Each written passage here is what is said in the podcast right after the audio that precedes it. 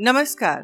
कहानी सागर के मंच से मैं श्रद्धा पांडे आप सभी को सुनाने जा रही हूँ कथा सम्राट मुंशी प्रेमचंद की कहानी। आज की कहानी का नाम है कप्तान साहब।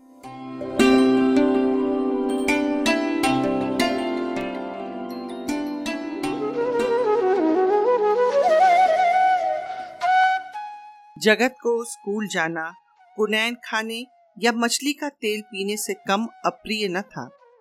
वह सैलानी, आवारा, घुमक्कड़ युवक था। कभी अमरूद के बागों की ओर निकल जाता और अमरूदों के साथ माली की गालियां बड़े शौक से खाता। कभी दरिया की सैर करता, कभी मल्लाहों की डोंगियों में बैठकर उस पार के देहातों में निकल जाता। गालियां खाने में उसे बड़ा मजा आता था। गालियां खाने का कोई अवसर वह हाथ से जाने न देता। सवार के घोड़े के पीछे ताली बजाना, इक्कों के पीछे से पकड़कर अपनी ओर खींचना, बूढ़ों की चाल की नकल करना उसके मनोरंजन के विषय थे। आलसी काम तो नहीं करता, पर दुर्व्यसनों का दास होता है और दुर्व्यसन धन के बिना पूरे नहीं होते। जगत सिंह को जब अवसर मिलता घर से रुपए उड़ा ले जाता। नगद न मिले तो बर्तन और कपड़े उठा ले जाने में भी संकोच न होता था। घर में शीशियां और बोतलें थी, वह सब उसने एक एक करके गुदड़ी बाजार पहुंचा दी। पुराने दिनों की कितनी ही चीजें घर में पड़ी थीं, उसके मारे एक भी न बची। एक कला में ऐसा दक्ष और निपुण था कि उसकी चतुराई और पटुता पर आश्चर्य होता था। एक बार बाहर ही बाहर केवल कारनेसों के सहारे अपने दो मंजिला मकान की छत पर चढ़ गया और ऊपर से ही पीतल की एक बड़ी थाली लेकर उतर आया। घर वालों को आहट तक न लगी। उसके पिता ठाकुर भक्त सिंह अपने कस्बे के डाकखाने के मुंशी थे। अफसरों ने उन्हें शहर का डाकखाना बड़ी दौड़ धूप करने पर दिया था, किंतु भक्त सिंह जिन इरादों से यहाँ आए थे उनमें से एक भी न पूरा हुआ। उल्टी हानि यह हुई कि देहातों में जो भाजी, साग, उपले, ईंधन मुफ्त मिल जाते थे वे सब यहाँ बंद हो गए। यहाँ सबसे पुराना घराव था, न किसी को दबा सकते थे न सता सकते थे। इस दुर्व्यवस्था में भगत सिंह को जगत सिंह की हथलपकियां बहुत अखरती। उन्होंने कितनी ही बार उसे बड़ी निर्दयता से पीटा। जगत सिंह भीमकाय होने पर भी चुपके से मार खा लिया करता था। अगर अब वह अपने पिता के हाथ पकड़ लेता तो वे हिल भी न सकते थे, पर जगत सिंह इतना सीना जोर न था। हाँ, मार पीट, घुड़की, धमकी किसी का भी उस पर असर न होता था। जगत सिंह ज्यों ही घर में कदम रखता चारों ओर से कांव कांव मच जाती।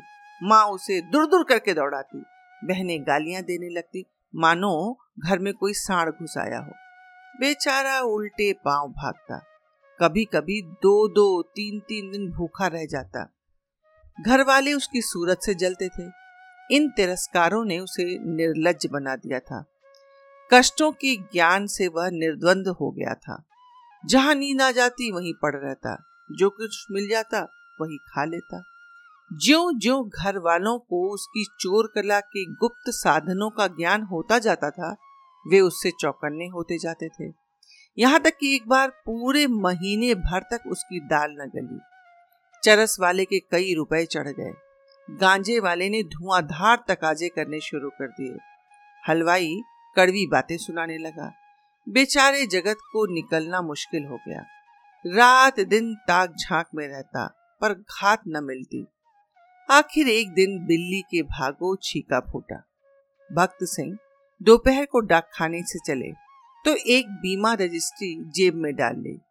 कौन जाने कोई हरकारा या डाकिया शरारत कर जाए। किंतु घर आए तो लिफाफे को अचकन की जेब से निकालने की सुध न रही। जगत सिंह तो ताक लगाए हुए था। पैसे के लोभ में जेब टटोली तो लिफाफा मिल गया। उस पर कई आने के टिकट लगे थे। वह कई बार टिकट चुराकर आधे आधे दामों पर बेच चुका था। चट लिफाफा उड़ा लिया। यदि उसे मालूम होता कि उसमें नोट हैं तो कदाचित वह न छूता, लेकिन अब उसने लिफाफा फाड़ डाला और उसमें से नोट निकल पड़े तो वो बड़े संकट में पड़ गया।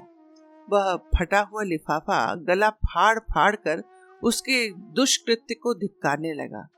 उसकी दशा उस शिकारी सी हो गई थी जो चिड़ियों का शिकार करने जाए और अनजान में किसी आदमी का निशाना मार दे। उसके मन में पश्चाताप था, लज्जा भी थी, दुख था, पर उसे भूल का दंड सहने की शक्ति न थी। उसने नोट लिफाफे में रख दिए और बाहर चला गया।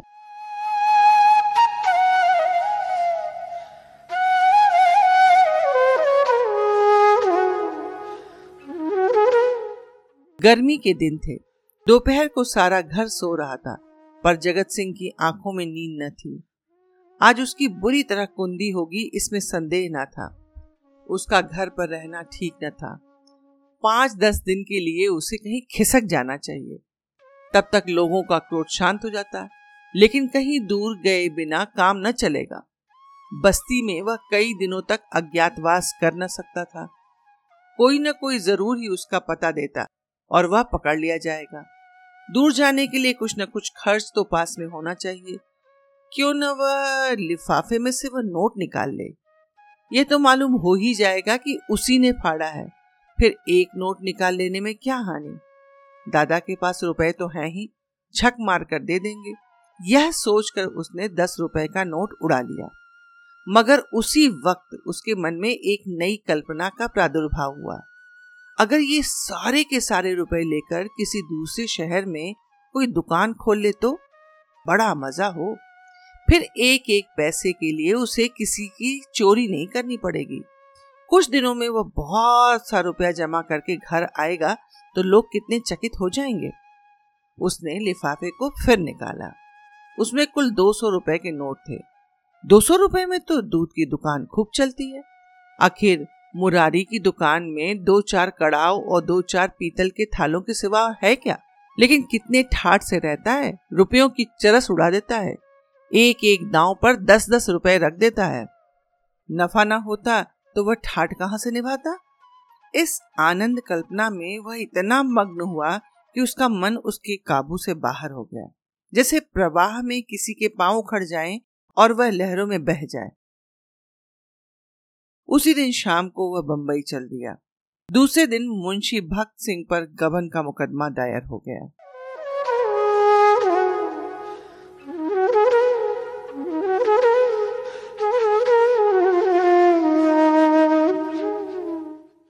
बंबई के किले के मैदान में बैंड बज रहा था और राजपूत रेजिमेंट के सजीले सुंदर जवान कवायद कर रहे थे। जिस प्रकार हवा बादलों को नए नए रूप में बनाती और बिगाड़ती है, उसी भांति सेना का नायक सैनिकों को नए नए रूप में बना बिगाड़ रहा था। जब कवायद खत्म हुई तो एक छरहरे डील का युवक नायक के सामने आकर खड़ा हो गया। नायक ने पूछा, क्या नाम है। लड़के ने फौजी सलाम करके कहा, जगत सिंह। क्या चाहते हो। फौज में भर्ती कर लीजिए। मरने से तो नहीं डरते। बिल्कुल नहीं, राजपूत हूँ, बहुत कड़ी मेहनत करनी पड़ेगी। इसका भी डर नहीं। अदन जाना पड़ेगा। खुशी से जाऊंगा। कप्तान ने देखा, बला का हाजिर जवाब, मनचला, हिम्मत का धनी जवान है। तुरंत फौज में भर्ती कर लिया। तीसरे दिन रेजिमेंट अदन को रवाना हुआ, मगर ज्यों ज्यों जहाज आगे चलता जाता था, जगत का दिल पीछे रह जाता था। जब तक जमीन का किनारा नजर आता रहा, वह जहाज के डेक पर खड़ा अनुरक्त नेत्रों से उसे देखता रहा। जब वह भूमि तट जल में विलीन हो गया तो उसने एक ठंडी सांस ली और मुंह ढांप कर रोने लगा। आज जीवन में पहली बार उसे अपने प्रियजनों की याद आई। वह छोटा सा अपना कस्बा, वह गांजे की दुकान, वह सैर सपाटे, वह सुहृद मित्रों के जमघट आंखों में फिरने लगे। कौन जाने फिर कभी उनसे भेंट होगी या नहीं। एक बार वह इतना बेचैन हुआ कि जी में आया पानी में कूद पड़े।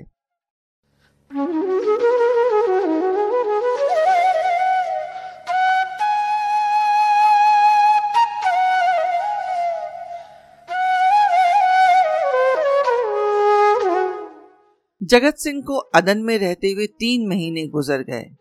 भांति भांति की नवीनताओं ने कई दिन तक उसे मुग्ध किए रखा, लेकिन पुराने संस्कार फिर जागृत होने लगे। अब कभी कभी उसे स्नेहमयी माता की याद आने लगी, जो पिता के क्रोध, बहनों के धिक्कार और स्वजनों के तिरस्कार में भी उसकी रक्षा करते थे। उसे वह दिन याद आया जब एक बार वह बीमार पड़ा था। उसके बचने की कोई आशा न थी, पर न तो पिता को उसकी कुछ चिंता थी न बहनों को। केवल माता थी जो रात की रात उसके सिरहाने बैठी अपनी मधुर स्नेहमयी बातों से उसकी पीड़ा शांत करती रहती थी। उन दिनों उसने कितनी बार उस देवी को नीरव रात्रि में रोते देखा था। वह स्वयं रोगों से जीर्ण हो रही थी, लेकिन उसकी सेवा शुश्रूषा में वह अपनी व्यथा को ऐसे भूल गई मानो उसे कोई कष्ट ही नहीं। क्या उसे माता के दर्शन फिर होंगे? वह इसी शोभ और नैराश्य में समुद्र तट पर चला जाता और घंटों अनंत जल प्रवाह को देखा करता। कई दिनों से उसे घर पर एक पत्र भेजने की इच्छा हो रही थी, किंतु लज्जा और ग्लानि के कारण वह टालता जाता था। आखिर एक दिन उससे न रहा गया। उसने पत्र लिखा और अपने अपराधों की क्षमा मांगी। पत्र आदि से अंत तक भक्ति से भरा हुआ था। अंत में उसने इन शब्दों में अपनी माता को आश्वासन दिया, माता जी, मैंने बहुत बड़े बड़े उत्पात किए हैं। आप लोग मुझसे तंग आ गए थे। मैं उन सारी भूलों के लिए सच्चे हृदय से लज्जित हूँ और आपको विश्वास दिलाता हूँ कि जीता रहा तो कुछ न कुछ करके दिखाऊंगा।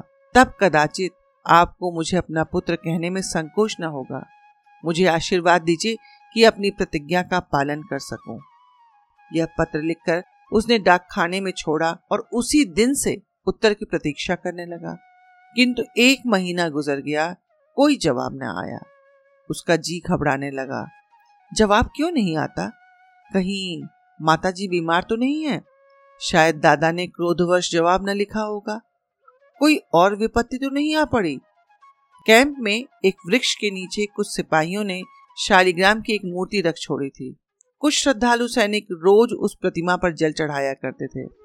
जगत सिंह उनकी हंसी उड़ाया करता था, पर आज वह भी विक्षिप्तों की भांति प्रतिमा के सम्मुख जाकर बड़ी देर तक मस्तक झुकाए बैठा रहा। वह इसी ध्यानावस्था में बैठा था कि किसी ने उसका नाम लेकर पुकारा। वह दफ्तर का चपरासी था और उसके नाम की चिट्ठी लेकर आया था। जगत सिंह ने पत्र हाथ में लिया तो उसकी सारी देह कांप उठी। ईश्वर की स्तुति करके उसने लिफाफा खोला और पत्र पढ़ा। लिखा था, तुम्हारे दादा को गबन के अभियोग में पांच वर्ष की सजा हो गई। तुम्हारी माता इस शोक में मरणासन है। छुट्टी मिले तो घर चले आओ। जगत सिंह ने उसी वक्त कप्तान के पास जाकर कहा, हुजूर, मेरी माँ बीमार है, मुझे छुट्टी दे दीजिए। कप्तान ने कठोर आंखों से देखकर कहा, अभी छुट्टी नहीं मिल सकती, तो मेरा इस्तीफा ले लीजिए। अभी इस्तीफा भी नहीं लिया जा सकता।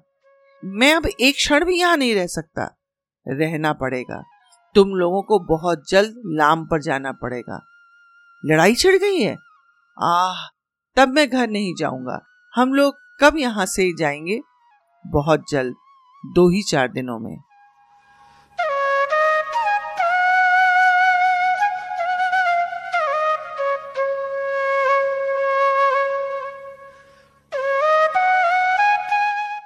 चार वर्ष और बीत गए। कैप्टन जगत सिंह का सा योद्धा उस रेजिमेंट में नहीं था। कठिन अवस्थाओं में उसका साहस और भी उत्तेजित हो जाता। जिस मुहिम में सबकी हिम्मतें जवाब दे जाती थीं, उसे सर करना उसी का काम है। हल्ले और धावे में वह सदैव आगे रहता है। उसकी त्योरियों पर कभी मैल नहीं आता।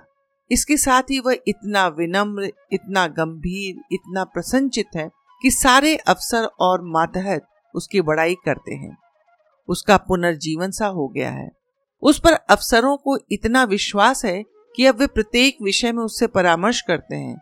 जिससे पूछिए, वही वीर जगत सिंह की वीरदावली सुना देगा।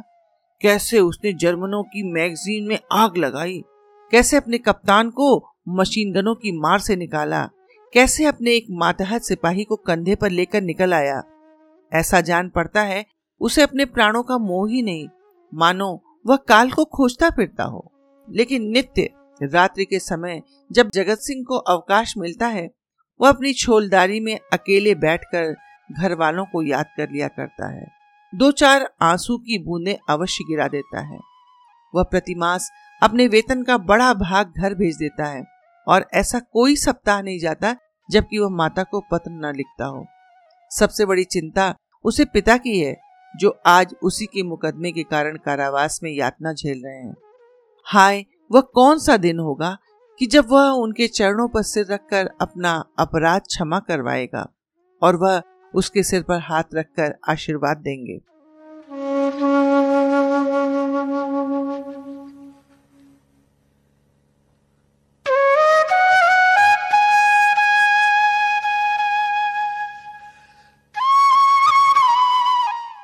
चार वर्ष बीत गए। संध्या का समय है। नैनी जेल के द्वार पर भीड़ लगी हुई है। कितने ही कैदियों की मियाद पूरी हो गई है। उन्हें लिवा लाने के लिए उनके घर वाले आए हुए हैं, किंतु बूढ़ा भक्त सिंह अपनी अंधेरी कोठरी में सिर झुकाए उदास बैठा हुआ है। उसकी कमर झुककर कमान हो गई है, देह अस्थि पंजर रह गई है। ऐसा जान पड़ता है किसी चतुर शिल्पकार ने एक अकाल पीड़ित मनुष्य की मूर्ति बनाकर रख दी है। उसकी भी मियाद पूरी हो गई है, लेकिन उसके घर से कोई नहीं आया है। आए कौन, आने वाला था ही कौन। एक बूढ़े किंतु हृष्ट पुष्ट कैदी ने आकर उसका कंधा हिलाया और बोला, कहो भगत, कोई घर से आया है? भक्त सिंह ने कंपित कंठ स्वर से कहा, घर पर है ही कौन? घर चलोगे? मेरा घर कहाँ है? तो क्या यहीं पड़े रहोगे? अगर वे लोग निकाल न देंगे तो यहीं पड़ा रहूंगा। चार साल के बाद भगत सिंह को अपने प्रताड़ित निर्वासित पुत्र की याद आ रही थी, जिसके कारण जीवन का सत्यानाश हो गया। आबरू मिट गई, घर बर्बाद हो गया। उसकी स्मृति भी उन्हें असह्य थी, किंतु आज नैराश्य और दुख के अथाह सागर में डूबते हुए उन्होंने उसी तिनके का सहारा लिया। न जाने उस बेचारे की क्या दशा हुई। लाख बुरा है तो भी अपना लड़का है, खानदान की निशानी तो है। मरूंगा तो चार आंसू तो बहाएगा, दो चुल्लू पानी तो पिला देगा। हाय, मैंने उसके साथ कभी प्रेम का व्यवहार नहीं किया। जरा भी शरारत करता तो यमदूत की भांति उसके गर्दन पर सवार हो जाता। एक बार रसोई में बिना पैर धोए चले जाने के दंड में मैंने उसे उल्टा लटका दिया था। कितनी बार केवल जोर से बोलने पर मैंने उसे तमाचे लगाए थे।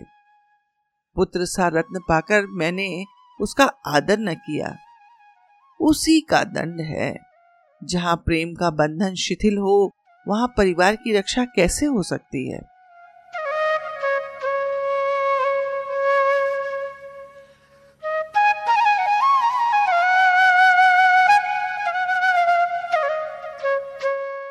सवेरा हुआ, आशा का सूर्य निकला।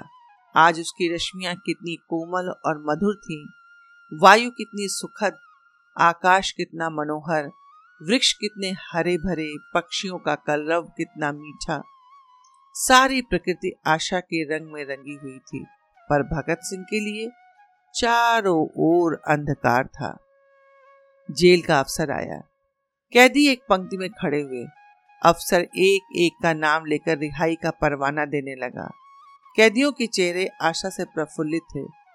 जिसका नाम आता वह खुश खुश अफसर के पास जाता, परवाना लेता, झुककर सलाम करता और तब अपने विपत्ति काल के संगियों से गले मिलकर बाहर निकल जाता। उसके घर वाले दौड़कर उससे लिपट जाते। कोई पैसे लुटा रहा था, कहीं मिठाइयां बांटी जा रही थी, कर्मचारियों को इनाम दिया जा रहा था। आज नरक के पुतले विनम्रता के देवदूत बने हुए थे। अंत में भगत सिंह का नाम आया। वह सिर झुकाए आहिस्ता आहिस्ता जेलर के पास गए और उदासीन भाव से परवाना लेकर जेल के द्वार की ओर चले, मानो सामने कोई समुद्र लहरें मार रहा है। द्वार से बाहर निकलकर वह जमीन पर बैठ गए। कहाँ जाएं? सहसा उन्होंने एक सैनिक अफसर को घोड़े पर सवार जेल की ओर आते देखा। उसकी देह पर खाकी वर्दी थी, सिर पर कारचोबी साफा। अजीब शान से घोड़े पर बैठा हुआ था। उसके पीछे पीछे एक फिटन आ रही थी। जेल के सिपाहियों ने अफसर को देखते ही बंदूकें संभाली और लाइन में खड़े होकर सलाम किया। भगत सिंह ने मन में कहा, एक भाग्यवान वह है जिसके लिए फिटन आ रही है और एक अभागा मैं हूँ जिसका कोई ठिकाना नहीं। फौजी अफसर ने इधर उधर देखा और घोड़े से उतरकर सीधे भगत सिंह के सामने आकर खड़ा हो गया। भगत सिंह ने उसे ध्यान से देखा और तब चौंक कर उठ खड़े हुए और बोले, अरे बेटा जगत सिंह। जगत सिंह रोता हुआ उनके पैरों पर गिर पड़ा। धन्यवाद।